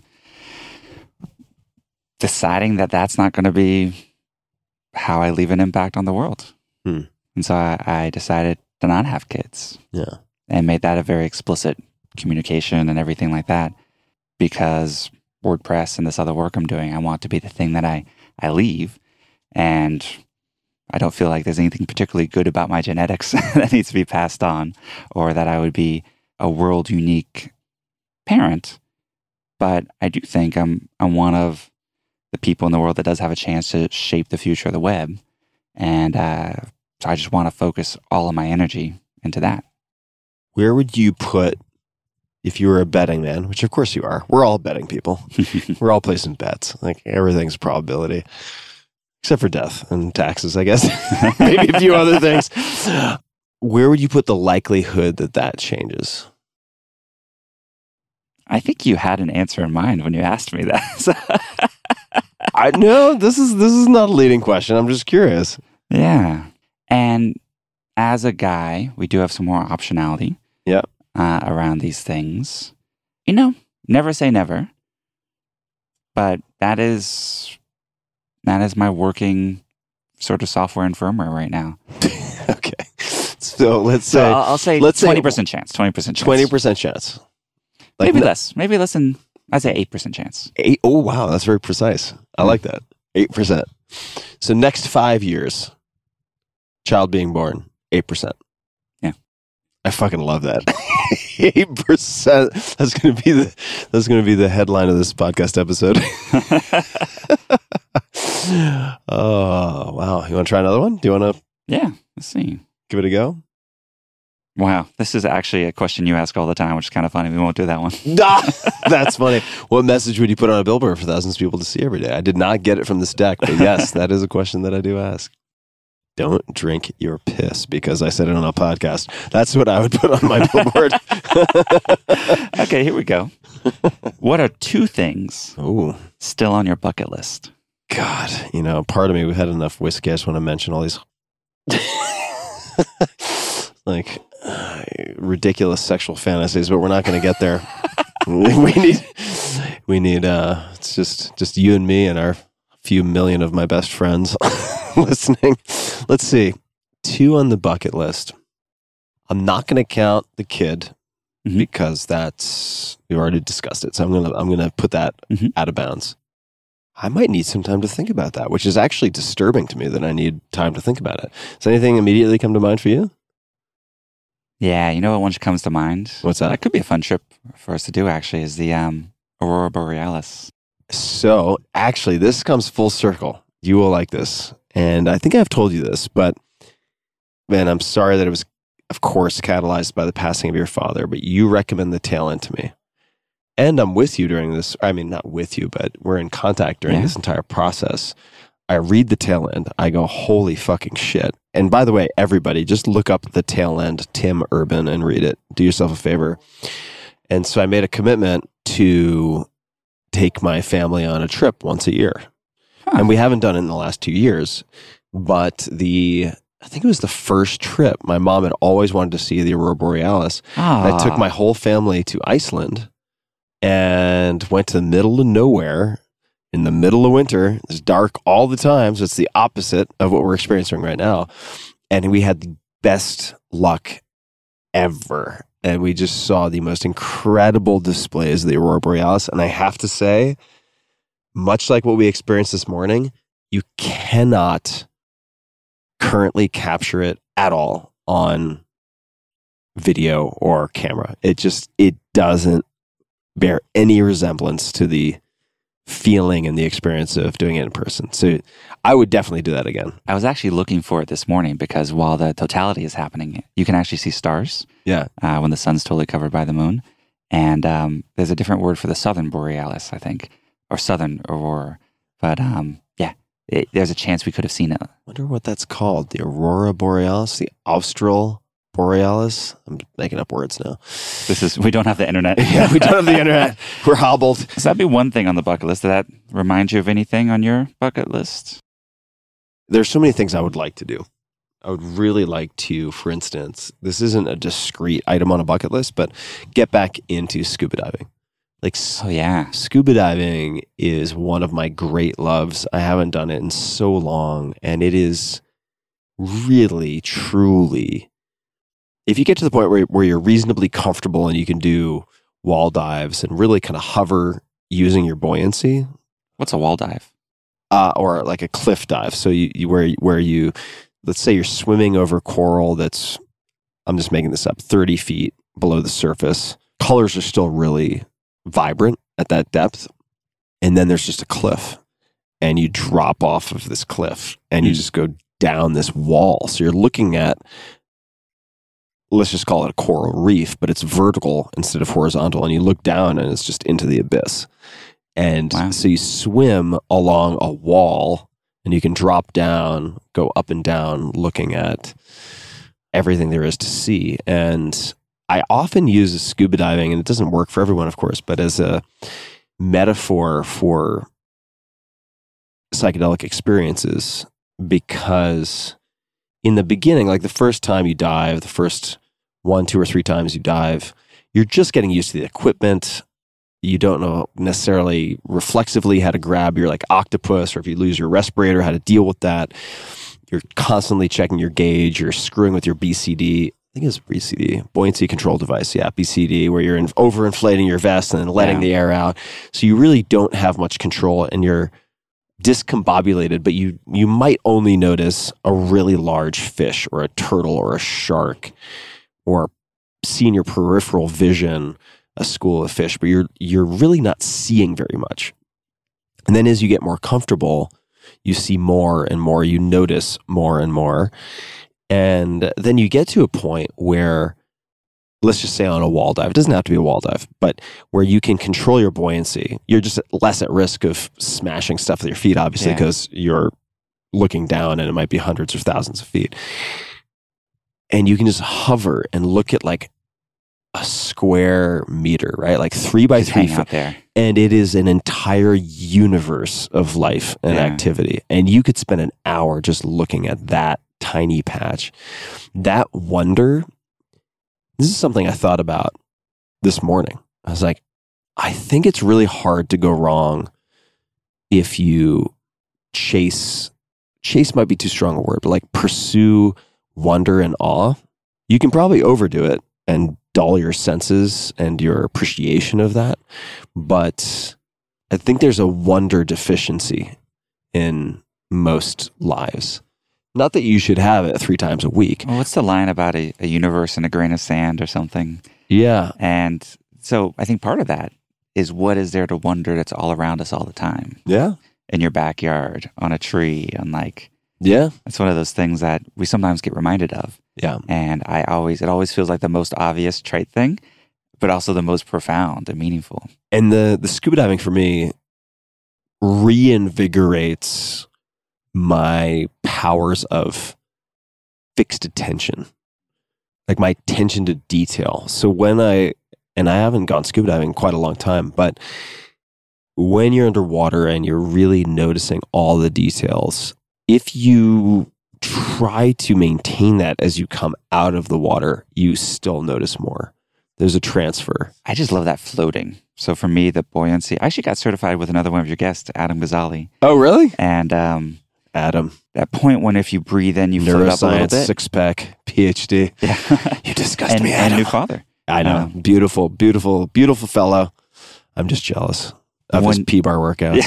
Yeah. and uh, incredible, you know, really engaged dad too. It's been so fun to see how much he's gotten out of that and given, obviously. But it's anyway, not to interrupt. So you got certified with Adam. Yeah, when you breathe in and you float up a little bit, and you breathe out and you go down a little bit, when you can kind of control your buoyancy with like the air in your lungs, that's so meditative. Yeah. And I've actually like gone to that space sometimes while meditating or sometimes in dreams, and I really, really appreciate it. But it also reminds me, like, I wish we had like an Elon Musk of the ocean, like some like crazy, awesome billionaire who was like exploring the ocean as much as Bezos and Musk are going to space. Yeah, you know who's I mean the first name that comes to mind, controversial guy, but he's really good at getting shit done. It's James Cameron. I was gonna say, but that's that's all we got. That's that's what we we need two billionaires fighting Yeah, and competing, and then that will uh, will finally map the oceans and understand things. Yeah, I wonder who else is out there. There's got to be somebody else out there. Well, we'll do we'll do some recon and put it in the show notes. Hopefully, one of your listeners can, two of your listeners can start competing for conquering the ocean. I know there are a few of you billionaires out there listening to this right now. So please take a look at our oceans. I would like to spend more time with, especially after doing work with the Amazon conservation team, which you've also contributed to, co founded by Mark Plotkin, famous ethnobotanist, one of the proteges of Richard Evan Schultes out of Harvard. I would like to spend some more time because I have spent some, but I would like to spend much more time with some of the indigenous groups. In this case, in South America, it wouldn't have to be in South America, but because I have access before those ways die out. And I think it's, it's somewhat, and again, this is maybe where you and I differ, but I think it's kind of inevitable. Like, I, I do think the march of so called progress and the introduction of Western goods and consumerism and so on, you know, once you have sat phones and Wi-Fi and big screen TVs and so on, there's a tremendous amount of erosion that takes place. And I'm not implying or saying that I idolize the old ways. I mean, there's there's a lot of writing around the you know it's like the so-called noble savage and like oh if we could all just revert to like living in communities of of 50 with the bare essentials like everything would be wonderful and i don't agree with that i don't think that's true but there is a lot of medical knowledge and also knowledge of how to treat the whole person instead of just suppress symptoms. Especially not not despite but especially including what we would consider placebo effect. It's like harnessing the power of ritual and myth. The power of the mind and really, narrative. and belief. Exactly. To basically co-opt the power of the patient to help them heal themselves is dramatically underexplored by western scientists in those communities. Not to say that would be my job because i'm not a western scientist i'm not a scientist but certainly on my bucket list would be spending time with with some of those groups. Because I do, I do think and this gets into some pretty strange territory but there are other ways of knowing. Tell me more. well You're going to give me a hard time. I'm going to turn it around. yeah, yeah. I'm Uh, not going to let you get away with that. yeah, yeah. There are. I do think there are other ways of knowing outside of things that are easy to put into a cube of a laboratory and test with, you know, placebo-controlled, randomized trials. And it's. I think it's easy to become dogmatic with scientism with like a capital S in the same way that it is easy to become dogmatic with religion without truly having even a basic literacy or understanding of what we're talking about when one discusses science, which is a scientific method, a structured way of testing a hypothesis. That's all it is. It's a journey, not a endpoint. Yeah, exactly. So, so for instance, I mean, the scientific method it, it itself is not good at generating hypotheses. It's good at testing hypotheses, and it's a framework for doing our best not to fool ourselves, in a sense. But there are then observable phenomena. I'm just yeah, fingering this pile of ginger chews here. I might, I might have a ginger chew. This is gonna it's gonna be terrible for audio, so don't take this as an indication of uh, podcasting professionalism. But I am gonna have a ginger chew because I love ginger.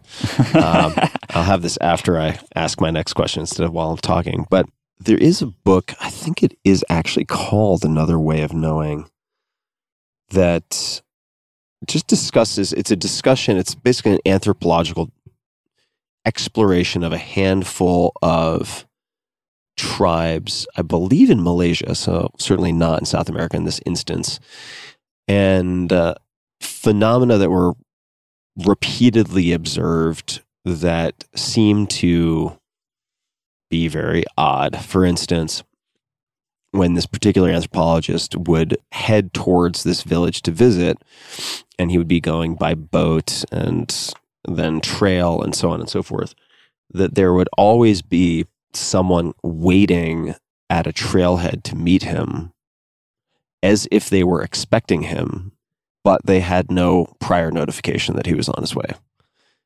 So, what's happening here, right? Is it repeated coincidence? Sure, it could be, right? And like the self avowed hyper rationalists would be like, well, come on now, right? And then, and, uh, that would be the default. But I think it's perhaps helpful to ask, like, what might other possibilities be, right? Like, let's generate a bunch of different hypotheses before we edit. Like, what are a bunch of other, I don't even want to say plausible, they could be outrageous, but like, what are some other hypotheses, theories for how this might happen?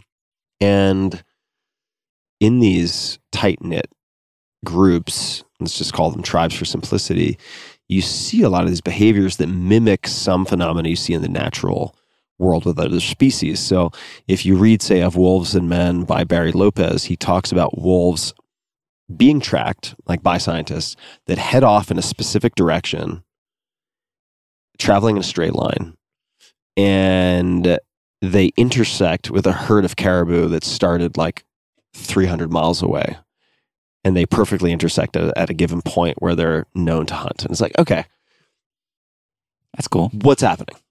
like, is it coincidence? Maybe. Sure, you can't rule that out. It could be. And, you know, I, th- I think about, as I say this, I have some trepidation in saying it because there are people listening who'll be like, oh my God, that's so ridiculous. Or they might even say that's so unscientific. hmm And what they mean by that is I can't provide definitive proof or some like framework that provides perfect explanatory power. But as I was thinking about this morning, if you have, say, an eclipse, I was just thinking about thousands of years before this morning, eclipses were still happening. Right? Humanoids have been around for a long time, right? If the crossing of the Bering Strait supposedly was whatever it was, 20, 30, 40,000 years ago, I don't really know. You know, humanoids, uh, even just in North and South American continents, have- have been around for a long time, and prior to that, even longer. So they've been looking up and seeing these things. How would they have explained them thousands and thousands of years ago? Certainly not the way that we explain them today. Nonetheless, the eclipses were happening. And it was kind of cool. We saw a little presentation from one of the people here on different cultures. And, you know, I think in China it was a dragon eating the sun. In Vietnam it was a frog. There was like different sort of Yeah. myths and, and like every culture had a version of it, Yeah. which was pretty cool. And uh, I'll give another example. Uh, during But how's that connected to? no, I'm going to connect it. So, so what what I mean is, I think you can observe and record phenomena, and even in the absence of perfect explanatory power, some theory that holds up to modern scrutiny. Just the fact that someone can't explain how something works doesn't mean it doesn't exist. That's what I'm trying to say. So, for instance, while we were in lockdown during COVID, there was this video that went kind of viral of a coyote and a badger going out on a on a hunt together. And like the coyote would like trail out in front it wasn't trailing, it was leading in front and then like stop and like wag its tail and looked like a dog playing with another dog and then pull the badger along. And that from a naturalist or field bio, biological perspective, at least according to some people, shouldn't happen, right? Like that that was always a myth. And in some of the the native northern Native American traditions, they talked about the coyote and badger hunting together is talked about, right? Huh. But it was considered a myth. And then boom, now you have some video footage and it's like, ah, look at that. Okay. So I do think that just because cultures have superstitions and beliefs that are not founded on hard evidence, and let's not fool ourselves, we we still have a lot of that. Even the most technologically advanced among us have plenty of those. That somehow a phenomenon can't exist. Hmm. Right? If if you don't have perfect explanatory power. And that's just kind of ridiculous. Like if you study the history of scientific discovery, you observe a lot of things far before you can radio explain them. waves, germs. Yeah, radio waves, germs. There's I mean, like so many invisible things happening all around us all the time. Yeah, and we look back like 20 years from whatever point in time, or let's say 50 years, just to make it a little easier. 50 years before whatever point in time the discussion is taking place is like the dark ages, right? Like, oh my God, I can't believe we didn't know this. Oh my God, look how ridiculous that is in hindsight. Sort of neglecting all the while the fact that, of course, if we were to be looking back at today, 50 years from now, as some doctors say, like half of what we know is wrong, we just don't know which half. Yeah. That's why I think it's so important to make space for people to update their views. I think it's so silly when we like get mad at someone something I said 30 years ago. It's like, yeah, You're waffling. well, no, like when I get new information, I change my mind. What do you do? You know? yeah. And that'll be, I'm sure there's things on your early podcast, maybe our last podcast that I no longer agree with that one of us said. And that's beautiful. Like uh, in programming, we talk about like if you're not embarrassed by your old code, you're not learning. Hmm. you should feel bad when you look at your I old that. code. If you I think it's better than you can do now or great, that means you haven't grown as Yeah. a developer. So I think it's really important to to always be evolving in that way. Mm. But what you brought up does make me think about how much communication is happening all around us all the time Yeah. that we don't understand. Yeah. Whether totally. that's bird calls or what we heard with the penguins, Yeah. how they're able to connect with each other and identify each other. I just saw the documentary Fantastic Fungi. Yeah. Yeah. Great Paul film. Stamets. Yeah. Super Um, fun. Yeah. Louis the- Schwartzberg. Yeah, and the, the mycelium networks. Like there's so much communication that's happening all around us. And that's another thing that I think is so interesting to explore. Yeah. How are we ever going to understand aliens if we can't understand dogs? Although I heard there's a startup around this that's trying to do like machine learning around dog barks. Oh God, machine learning. Machine is it machine learning or deep learning? Yeah. There are all these terms. You slap it on. When I was AI, you can raise more money. Yeah, AI. Although I, you know, hey, if someone can help me I'll send my second Better- bucket list better- and then we'll do it. Want to do another question? better communicate with Molly, I'm into it. So what, what else would be on my bucket list? I want, you know, it's it's such a simple thing. I want to get another dog. Oh, Yeah, to to accompany Molly, and also to have some overlap so that I I think if Molly passes away, it'll be very hard for me to get another dog. would you clone Molly? No. You want to share anything about cloning? I, I might know something about cloning. You you can clone cats, dogs, and horses now in America. Well, let's let's get more specific. I think the company's called Viagen, Uh, and uh, and yeah, you can pay, and they will cl- they take a skin sample from the living animal, and uh, they make an embryo from it and embed it in a surrogate.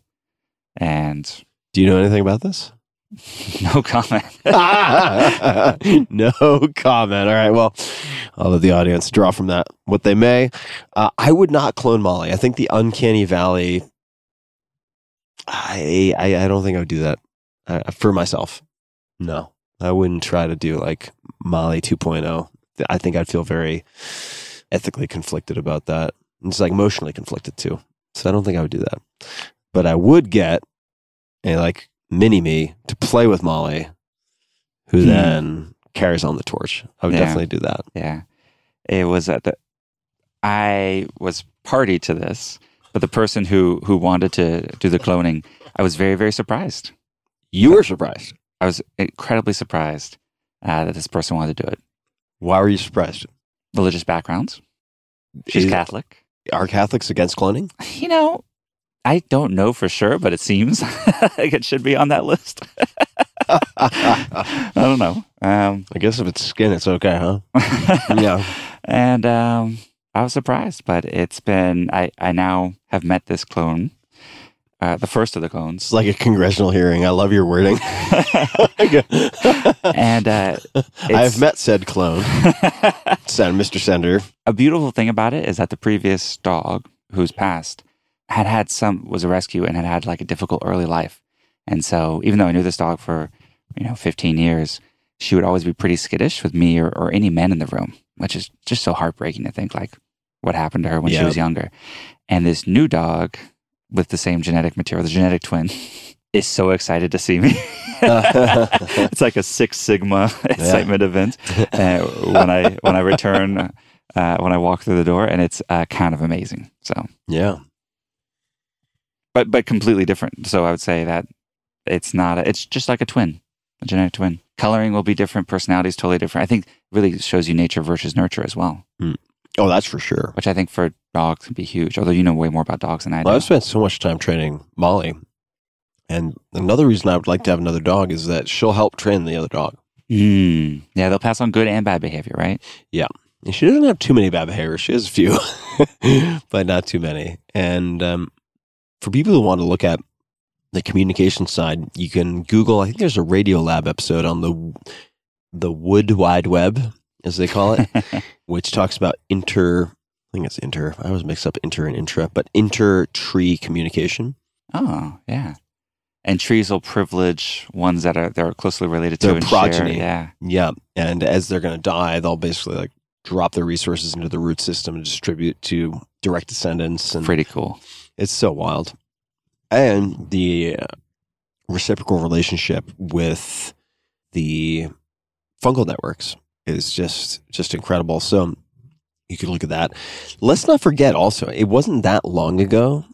I don't know the exact dates, but I think it's within the last 100 years that doctors or surgeons would operate on infants without anesthesia. Wow. It's not that long ago. I might be getting it slightly off, but our assumptions about consciousness and communication and perception have been so consistently off that I think it's fair to assume that we're still pretty off. A lot to learn. Yeah. I think my second bucket, I mean, honestly, this trip has been a bucket list item. Mm. The Emperor Penguins. Ho- we were going to hopefully see the totality over them, but it was Yeah. too cloudy. So that's why we came to this Union Glacier camp, seeing the totality. And so I'll, I'll put a travel thing as the second one, which is I'd love to go to Egypt with my sister. Why Egypt? She wants to go. And I think it'd be pretty incredible. So Here's a bucket list for me: is taking a bunch of my closest friends to Japan. That's a huge snowcat in the background. is it showing up on the levels? It's shown up on the levels. so that it would be the the Tucker Five, which the staff used to refer to because it was the largest Tucker snowcat that had ever been custom built, and they would refer to it as the on radio. They would refer to it as the Mother Tucker, but then that got that was not PC apparently, so it got vetoed at some point. Now it's the Tucker Five. How boring! I prefer the mother tucker. that might be part of this podcast episode title as well. Uh, Which is funny because you always make fun of me for not cursing. I do. I do. yeah, Matt does not curse. Why don't you curse? Don't give me that I have so many vices I needed to get rid of one nonsense. you always use that. You know, we don't have the internet, so I can't remember, but I think the English language has more words than any other language. Has a lot of words. And I just love finding that really great word to match things, Except for curse words. except for curse words. Why not? and is, it's that, funny. is that a religious thing? I actually I had a um one of the first WordPress blogs actually was a, a private blog myself and four friends had at a high school. And I was looking back at an entry from like 99 or something and it had a curse word in it From you? from me. Ooh, what And I- curse word? I don't remember which one. Oh, it's such nor, nor could I say it if I did. horseshit. Horseshit. but I was so shocked because I was, so ho- I, I don't hoping I would get you there. I, I think I've forgotten when I stopped, but I think it was influenced by reading someone or something around um, just expressiveness of the English language, finding the right word for things, and other ways. So I, I don't exclaim much. You don't have a very ejaculatory style to your speaking. what do you mean you don't exclaim much? What does that even mean? Um, gosh darn it, or you know, Ooh, ooh, them's fighting words. yeah, I don't. Yeah, I don't exclaim much. We have someone and else ex- on the trip who exclaims a lot, not me. yeah, like an exclamation would be like if I stub my toe or something. Like I'm not gonna. so, what do you say when you stub your toe? You just bite your, you just grin, like bite your tongue, and I probably just make a noise like a yelp. Uh, so, so if someone like cuts you off in traffic, I guess, I mean, you may be so zen that you just don't get annoyed. But if you get annoyed, do you say anything? I like to tell myself that they are doing something urgent Mm. or have something in their life that, like, you know, they, they really need to get that spot. When does when does. Matt get upset? What are some Matt triggers? ah Matt triggers? Besides people spelling WordPress with lowercase p. you know where I'm not zen at all is I get upset on behalf of others. Oh yeah, I've seen this. You've seen it, yeah. Yeah, yeah. And so I'm more likely to be probably to like a, a fault, like overly protective sometimes. Or, the- a person themselves might not be mad, but I'll like get mad on their Yeah. behalf. Injustice Yeah. really bugs me. So what's your response then? So most people are like, God fucking damn it. They most people would curse to let some steam out. What do you do? Oh, get even. oh, this soft spoken weapon of incredible menace. You got to be careful with the Mullenweg or the Mullenberg, as one of the staff here referred to him as when we did our drone bad. test earlier. Would you? It's do- better than mullet wig, which I used to get in school. You're welcome. Mullet wag, or Adam Gazzaley calls you mully legs. Mully legs, yeah. It's another good one. Sometimes I get mullen web, which I actually kind of like. Oh, I'm like, that's oh yeah, good. get some web in there. Mullen web. I like that. Okay, we'll come back to the get even part another time. Uh, let's see. This is just the one that I pulled out. Say we do maybe one more because my bladder's about to explode, but my fucking pee bottle is full. so I got nowhere to put it. well, I guess I can try to pee into the uh, Scotch whiskey bottle that we've now. Sorry, Glenmorangie. I know. Oh my God, that's like the worst Yank pronunciation of that ever. but if I have to pee in your bottle, I apologize in advance. Uh, do intentions matter more or less than actions? Hmm. Yeah, what's the um, legal word for this? Mens rea or something? Oh, I don't know. Yes, I think they do. Intentions matter more. Ooh. All right. Tell me more, Matt Mullenweb. do intentions matter more? What I like about intentions is the intentionality. It's a choosing. It's the deliberateness of a decision Okay. to do something. And I think that's super important for us to do. Maybe that sounded a little abstract. What you choose to do, Yeah. I think, is more important than what necessarily happens along the way, which you have less control over. You have complete control over your choice. So I'm going to say intentions matter more than actions. Hmm. But I'm defining actions in a certain way. How are you defining actions? Things that happen. What the fuck are we talking about? okay. Actions are things that happen. Yeah. So, for example, you intend Mhm. to give me a present, but your action on the way is you stumble and on my step on my foot. Okay. And your intention to me matters more than the fact you stepped on my foot and broke a toe. So let's say there's uh, someone who decides I want to give back and do the right thing, but they have no money, no resources, no network, no leverage. And then there's so they have this pure intention, but they don't end up being effective in impact. Let's just say. And I, I know that's kind of a broad broad statement. And then there's some person who just cold blooded capitalist killer who like takes no prisoners, racks up incredible wealth, and then says, I'm going to give to a bunch of charities because that's the right social move. I'm getting all these boards, create really good optics, have a conversation at these dinner parties, blah, blah, blah, blah, blah. So it's, it's not coming from virtuous intention per se, but has an outsized impact just because of the sheer resources behind it. I'll take it. You'll take, you'll take it. You'll take the second one. I think doing the right thing for the wrong reason is still the right thing, which I guess takes us more to actions than intention. Yeah. Hmm. What's your answer to that one?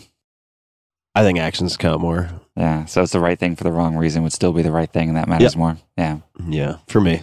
Which isn't to say I would like people to do the right thing for the wrong reason, but you know, I was chatting with uh, I can't remember who it was I was chatting with, but they were saying might have been when I got I got a tour of Bethlehem from an Arab Christian, which is definitely a minority, and I don't know if if it was him, it might have been someone else who was saying, you know, Jews and and Muslims should really get along on some level because they care more about actions than they do what's in your heart, what you believe. Whereas Christians care about like what you believe. Like you can do all these atrocious things, but then truly believe and repent and be saved.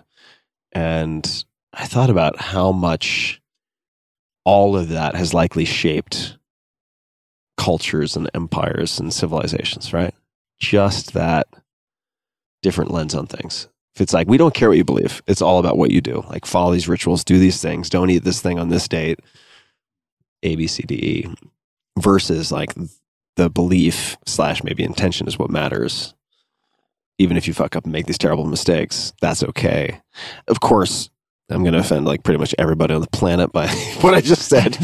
But um, I think you missed a few. I'm, I, yeah, yeah, I'm, I'm, I'm dramatically oversimplifying, and sorry if if uh, if I don't know what the hell I'm talking about. But I do think this question, though, that I threw out from this deck of cards is an interesting one, right? Intention versus action. I'm glad that we disagreed on it too. I find the points where we disagree to Yeah. be interesting things to mine. All right, last question because my bladder is about to explode, and the uh, the neck of this uh, Scotch whiskey bottle is way too narrow for any attempt at reasonable accuracy. it's not. Tim is sharing again. Yeah, yeah. No, it's not. It's not a claim to any like you know Coke can like girth. Who are we kidding? We're in Antarctica, but. In any case, uh, you remember when uh, somebody with us was like, "Let's take, let's all take a naked shot together," and we're like, "No, no, no, not the most flattering shot we could do right now." What are you grateful for right now? Hmm. Give you an easy answer and a harder answer. I mean, I'm so grateful for the time we spent together. thank Yeah, you for me that. too. Me too. The bigger and hard answer, I would say, is I'm so astounded at um, the creation and rollout of the vaccines. Mm. and like it gives me hope for maybe humanity solving other big problems if we can all kind of focus on the same thing at the same time and uh yeah so everyone who worked on covid I'm really grateful for Hmm. I'm also really grateful for the time that we've been able to spend on this trip. It's been a while since we've done one of these, and uh, we've been disconnected which has been yeah you know, twitchy for me i, I tried to Oh. download and scroll half the internet before we went offline through Wikipedia.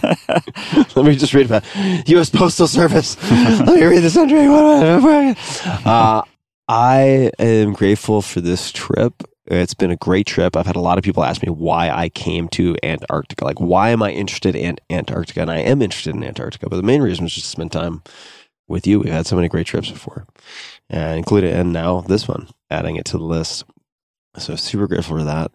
Super grateful for my girlfriend. Honestly, she's uh, incredible, puts up with a lot of nonsense.